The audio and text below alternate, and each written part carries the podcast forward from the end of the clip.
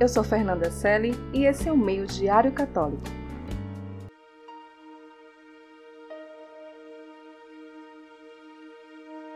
Maria é a mãe da Igreja, a primeira apóstola e, portanto, encarregada da árdua tarefa de advertir, orientar, oferecendo consolo e conforto a seus filhos.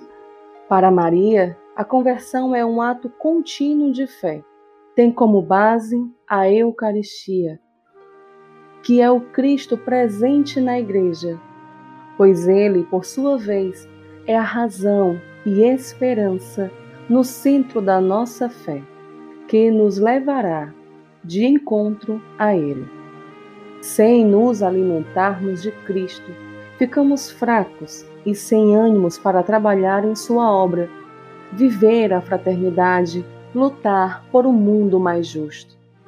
Maria é uma mulher simples, do povo, que é proclamada bem-aventurada por todas as gerações, porque soube viver intensamente a vida, graças à sua entrega incondicional a Deus.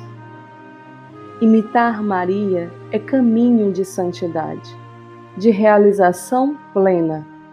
Imitar Maria é desejar ser aquilo que verdadeiramente somos, imagem e semelhança de Deus. Feliz o coração da Virgem, que pela luz do Espírito que nela habita, sempre e em tudo obedecia à vontade do Verbo de Deus. Não se deixava guiar pelo seu próprio sentimento ou inclinação, mas realizava na sua atitude exterior as insinuações internas da sabedoria inspiradas na fé.